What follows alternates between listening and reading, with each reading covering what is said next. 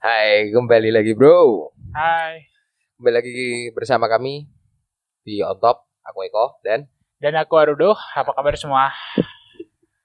kemarin udah apa nih ngobrolin yang perkara Natalan.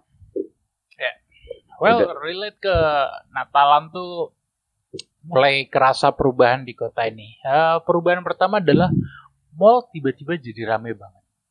Waktu Natalan, mall tiba-tiba jadi rame banget. Bahkan sebelum, jadi sebelum kita take ini, eh, mall tuh udah mulai persis seperti sebelum pandemik, tapi pas lagi masa liburan. Oh ya? Ya, karena eh, di salah satu mall terkemuka di Semarang, macetnya tuh ngantri masuknya udah sampai memanjang ke belakang. Lumayan lah, kira-kira kalau kita mau masuk, kita butuh spend waktu 3 sampai 5 menit cuma buat macetnya doang. Cuman buat macetnya doang. Cuma buat macetnya doang. Itu udah mulai nunjukin bahwa udah mulai rame. Hmm. Nah, itu pertama. Kedua, udah mulai kelihatan mobil-mobil yang biasanya nggak ada. Mobil-mobil yang biasanya nggak ada. Bukan nggak ada. Oke, oke. Yang biasanya jarang Disimpan. ada.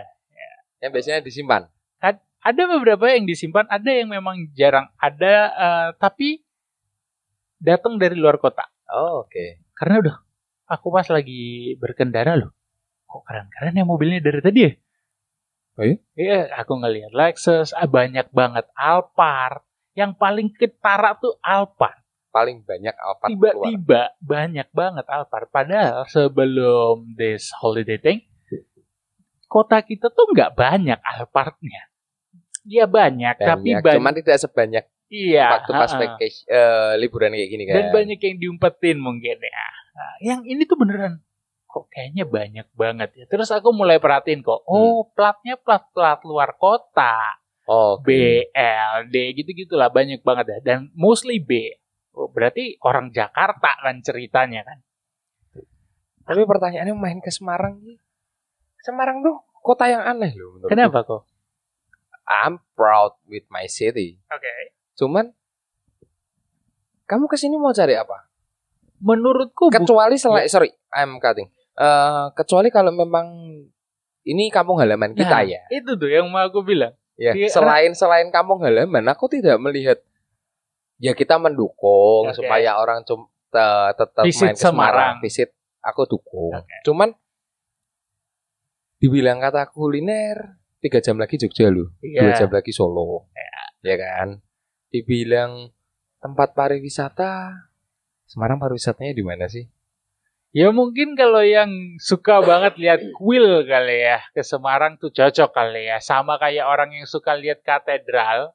Ya mungkin orang yang harus suka lihat kelenteng kali ya yang suka ke Semarang. Mungkin ya, Mungkin, mungkin, mungkin. mungkin. Tapi terlepas dari itu semuanya serba nanggung. Hmm, Ah, kita punya kebun binatang nggak punya tapi nanggung. Ya, ya, ya, ya. Kita punya nggak eh, taman rekreasional punya tapi nanggung. Tapi kita nggak punya tim park.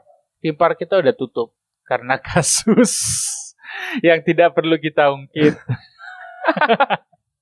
tim park Semarang sudah Ya, tidak ya, ya. diungkit. Sekarang malah buat uji nyali Uji sama nyali. sama swab test ya. Ya. So overall setiap ya itu mau sebenarnya mau entah taruh kata pas Natal mau em, Idul Fitri tetap ada yang namanya siklus mudik ya berarti. Ya siklus mudik berarti lah ya. setahun dua kali ya. minimal, minimal.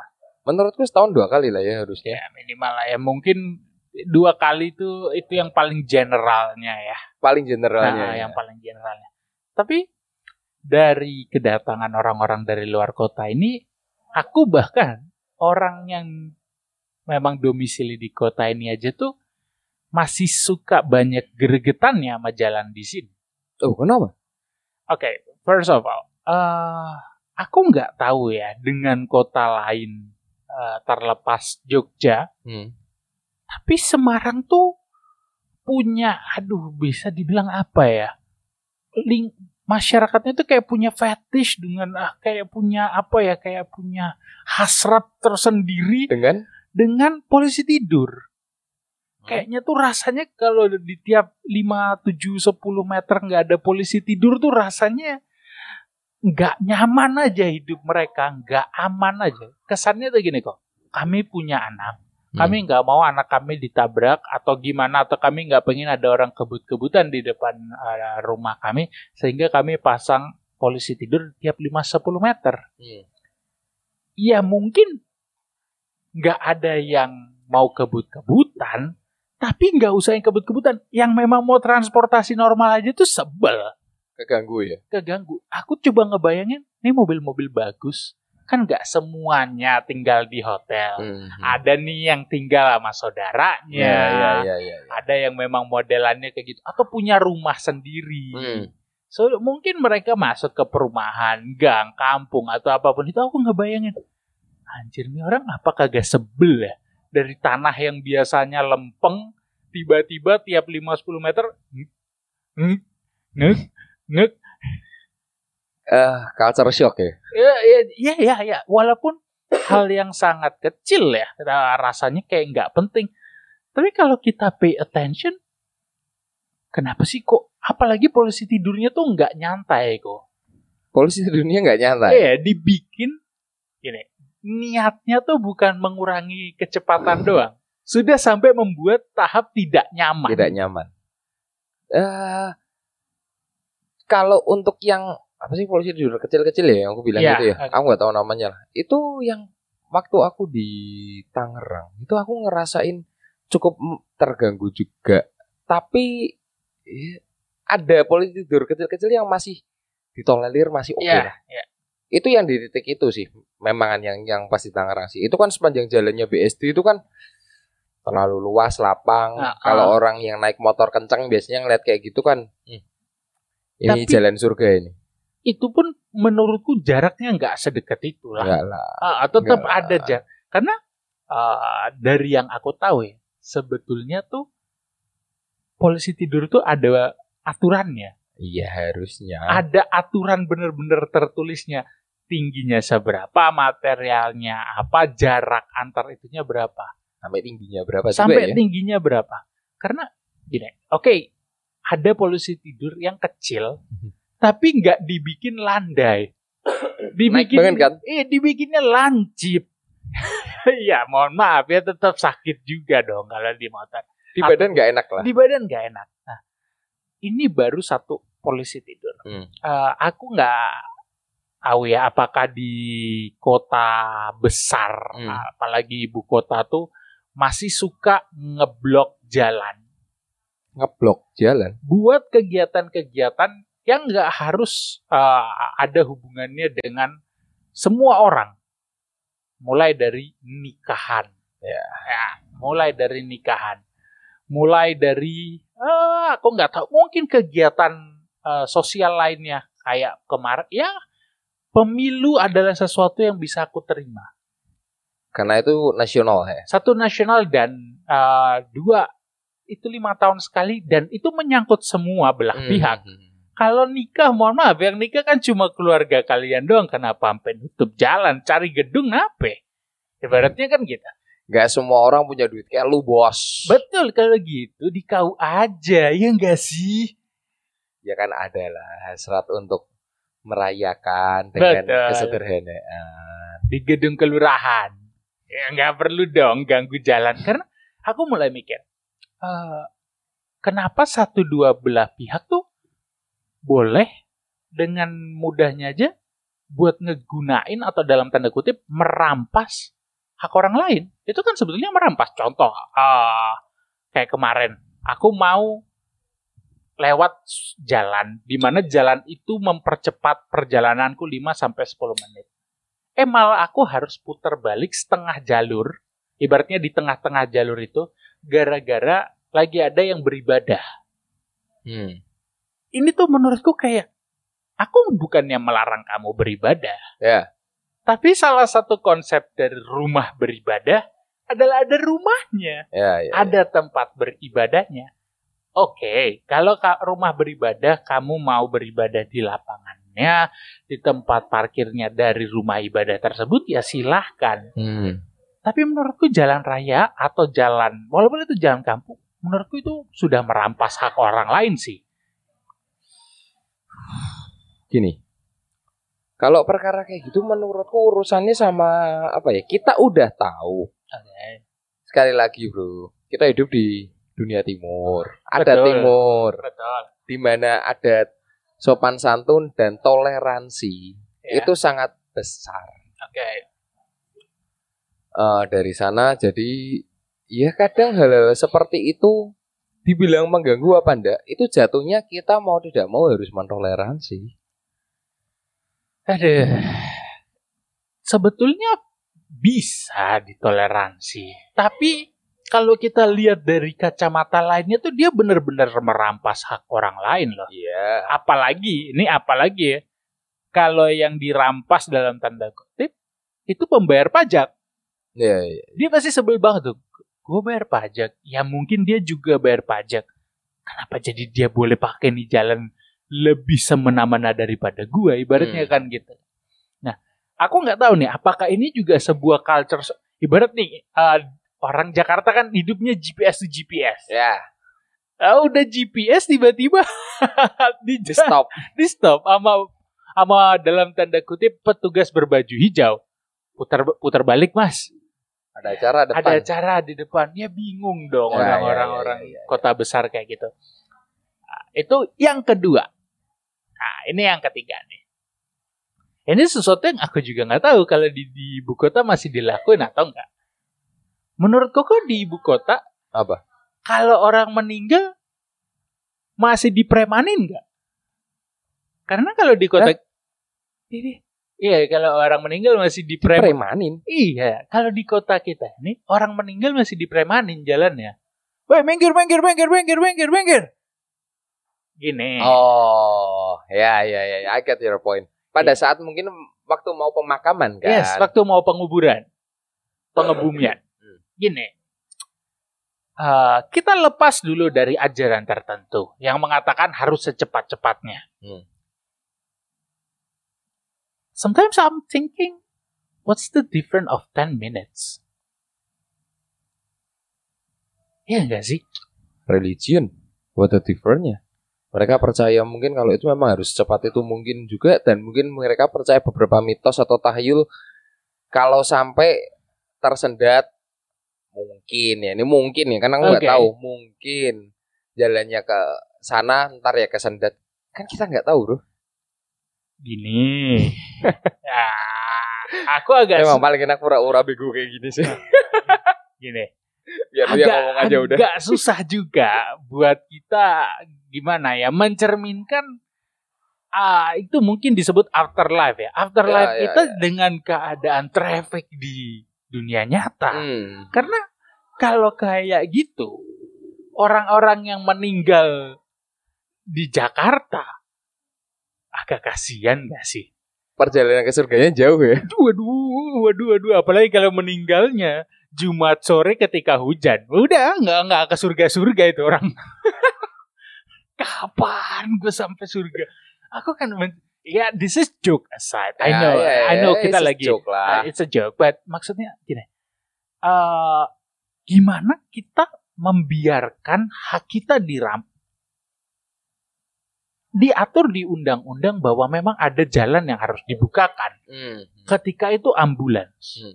Dan setauku mobil jenazah itu levelnya paling bawah. Itu tidak memiliki keharusan iya, iya. sampai untuk dibuka. Tingkat urgenitasnya. Tingkat urgent karena bagaimanapun itu orang sudah meninggal kan. Hmm, hmm. Kecuali dia punya possibility setelah dikebut and then dia tiba-tiba jadi hidup lagi, aku bisa paham. Kalau itu misalnya orang yang eh, sekarat, ya paham lah. Ya itu kebanyakan salah kaprahnya kan kayak gitu. Kadang nggak usah dipungkirin deh. Kalau misal pas memang ambulans yang di belakang berbunyi aja, yang depan masih pura-pura budek loh. Betul. Kalau itu betul. Dan aku jujur kecewa ya. Iya iya iya. Itu mengecewakannya. even eh, semepet apa pun pepetin lagi deh. Iya betul. Kalau masih bisa mepet lagi 5 cm 5 cm pepetin lagi deh. karena lima lima kiri kanan 10 cm Iya, jadi iya, iya, iya. lempeng kan. Ya, maybe. Ha-ha. Bisa jalan. Ah, mungkin kita terlalu apa ya bahasanya? Mengapresiasi enggak juga ya. Eh, mungkin kita terlalu mm, memprioritaskan sesuatu yang for the value-nya mungkin sedikit berbeda. Oke. Justru ketika sudah tidak ada bedanya lagi, kita malah uh, meninggikannya keterlaluan. Ya. Menurutku saat ini kita hidup untuk hidup. Bukan kita hidup untuk kematian kita nanti. Iya, Kalau iya, aku iya, point iya. of view-ku adalah seperti itu. Aku hidup hari ini ya untuk kehidupanku 5, 10, 20, 30 tahun ke depan. Bukan untuk setelah aku mati. Ya orang kamu udah pernah cerita kalau kamu mati geletakin aja udah nggak apa-apa. That's just my dead body kan? gini, aku kasih tahu ya guys, kalau kalian udah mati, mau dikubur, mau dibakar, mau dipanggang, mau disate, kalian udah mati. Ngerasain apa ya? Iya, Dan kecuali itu cara kalian dimatiin. Nah, itu beda. itu beda cerita Itu tuh. beda cerita. Kalau udah mati, badan udah mulai ngisut, udah mulai eh, rotten, mulai ada belatung. Emangnya tuh terus kalian masih ngerasain. Kalau kalian ngerasain waktu digigitin belatung, berarti kalian lagi au, au, au, au gitu dong. Gimana sih konsep kalian tuh? Kan, Tuh kamu ngawur. Tuh kam- kamu salah. Kalau itu berarti mungkin kamu kena azab. Oh iya, bisa jadi ya. Bisa jadi. Bisa jadi. Bisa jadi lah. azab seorang podcaster gitu. yang mulutnya tidak terkontrol. Nah, tapi itu itu dari baru dari tiga itu aja tuh aku udah eh, perbedaan lah ya yang mungkin cuma bisa dirasain orang-orang kota saat dia lagi berlibur atau lagi main Pulang ke kampung, kampung halaman. ya pulang ke kampung halamannya karena kita pun yang mengalami itu mungkin kalau kita ke kota yang lebih kecil lagi kita mungkin yang punya culture shock lah Ya ya ya ya. Ya mungkin eh apa orang-orang yang mungkin tidak yang tinggal di agak lebih desa daripada Semarang mungkin ya.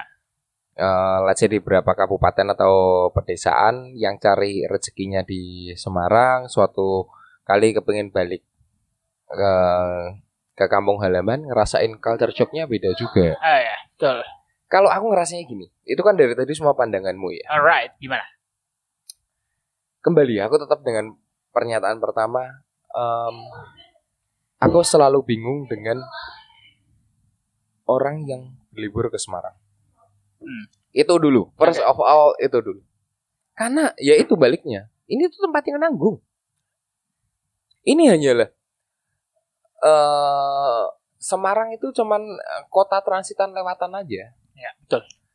Di mana waktu itu aduh aku lupa. Aku waktu itu screenshot gak ya? Lupa aku.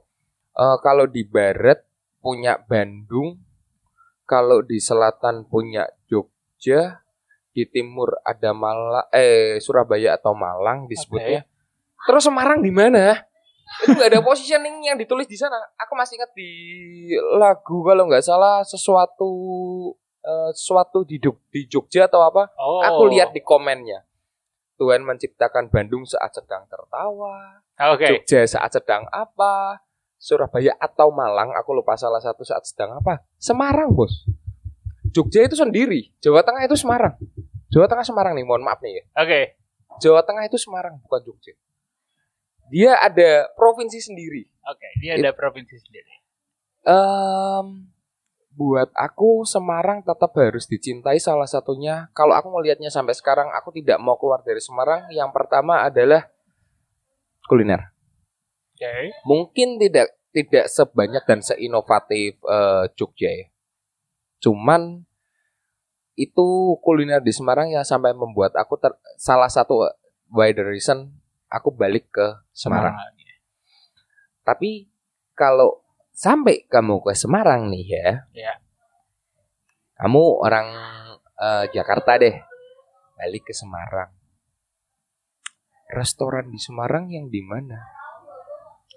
Mau makan di restoran di Semarang? Bos, sorry nih, sorry nih ya. Kalau yang orang-orang dari Jakarta apa dari Surabaya atau mungkin Bandung lah, sorry nih. Iya bener, Semarang memiliki banyak resto. Of course. Cuman mungkin nih ya, kayaknya menurutku, menurut lidah lidahku yang orang bilang apa ya, deso lah ya. Kamu ke Semarang makan di resto. That's your part of biggest mistake. Karena kalau kamu datang dari kota besar ya, resto di sana mungkin lebih enak, Jauh lebih enak. lebih fancy, lebih, lebih menarik. fancy. Ya, Biasa makan ebi steak di Jakarta. Oke. Ke Semarang aku mau makan resto di Semarang, Bos. Ngapain ke Semarang? Sana udah di Jakarta jauh lebih enak. Ya, I- in that sense aku setuju ya. Mending kalau ke Semarang ya main ke lokal kulinernya aja. Semarang main ke lokal kuliner. Datang ke- ke Semawi. datang eh nggak tahu ya, udah buka belum ya? Oh, udah buka belum ya? Kan masih kayak gini kan. Iya, iya. benar juga. Minimal lah, let's say ke makanan-makanan apa yang pinggir atau mungkin warung makan aku masih bisa terima. Tapi kalau sampai Yang udah dapet stamp legend lah Iya, ya. yang stem legend. Mungkin eh, beberapa lah pilihan choice kalau pas di Semarang mungkin masih ada semasem kolim, kalau yang Ya. mungkin orang zaman dulu terus mungkin masih ada yang suka ayam goreng ayam gorengan masih ada Pak Supar, yang Ya. suka soto-sotoan masih ada soto Pak Wito, masih ada yang nasi nasi ayam bu bu ibu siapa itu itu masih banyak kayak gitu loh. Lu Eh. main kalau misal ke Semarang, apalagi main ke Semarang cari outlet yang outletnya ini franchisean Jakarta. Goblok. Waduh. Nah, I think eh, terlepas dari itu menarik juga kalau kalian ngasih tahu apa makanan favorit kalian di Semarang ya kok ya. Mak- Makanan legendnya yang terlepas yang tadi di state sama kue kok karena kami yang orang Semarang pun belum tentu ngerti semua. belum tentu belum tentu ngerti semua. Maybe uh, kalian bisa tulis di komen, kami Hmm. nyoba, mungkin yang nonton juga uh, baca dan mau ikutan nyoba. Uh, it's Hmm. gonna be good idea. dan sepertinya eh, industri food blogger Semarang juga berjalan sangat baik kok Ya. jadi mungkin nanti yang memang pekerjaannya sebagai food blogger Semarang ya mungkin bisa sekalian list komen ya Ya. siapa tahu habis pas ngeliat ini ada yang ngeliat ini yang dari Jakarta yang memang pas baru main ke Semarang biar bisa ke sana Kalau buat penutup kok, menurut kok Semarang biar nggak terlalu nanggung, biar ada daya jualnya, apanya nih yang harus mulai ditingkatin di pariwisatanya? menurutku yang sekarang udah dilakukan Oke. cukup tepat. Eh yang yang ada ya, yang ada dulu ya. Let's say kayak apa sih kalau di sini kota lama apa kota tua? Aku selalu salah. Kota lama ya. Kota lama harusnya. Yang di kota lama itu benar-benar mulai ditatanya dari ujung sampai ujung. Perbaikan yang di pasar Joernya udah mulai dilakukan. Cuman mungkin kalau buat aku salah satunya kebun binatang ya. Kebun binatang ya. Hmm. Maksudnya sebuah destinasi umum ya. Destinasi umum lah. Destinasi Sorry umum. nih pemerintah kalau ya aku tahu kalau kota lama destinasi umum juga. Betul, orang bisa ke sana juga segala macam. Tapi kan kadang ada anak nih yang belum pernah lihat namanya gajah. Nggak mungkin dong di jalan ada gajah kan. Nggak mungkin ada jerapah kan. Betul, betul, betul. kalaupun kita orang-orang yang mungkin menengah ke atasnya begitu ingin bawa anaknya liburan untuk cuman lihat hewan masa harus ke Jakarta? Ya, masa harus taman safari. masa harus taman safari? Ya, ya, ke Jatim ke Surabaya masa nggak malu sih Ya. ada sih kebun binatang cuman em, Jangan kurus-kurus. ya, Well, tapi yang aku takutin kalau Semarangnya tambah rame, makin rame orang yang kena culture shock saat dia nginep di rumah saudaranya, lihat polisi tidur tiap 5, meter. itu bakal ganggu banget sih Itu bakal ganggu banget. Dan mungkin bakal banyak juga nanti orang dari ibu kota yang marah-marah kenapa kita disuruh minggir sama ma- ah, orang meninggal lewat. ya ya ya Oh. ya kurang lebih kayak gitulah ya episode kita kali ini Ya. semoga penting-penting nggak penting sih Penting-penting nggak penting, ya keresahanku aja. Eh, paling di penutup aku juga mau ngucapin selamat Natal guys. selamat Eh, Natal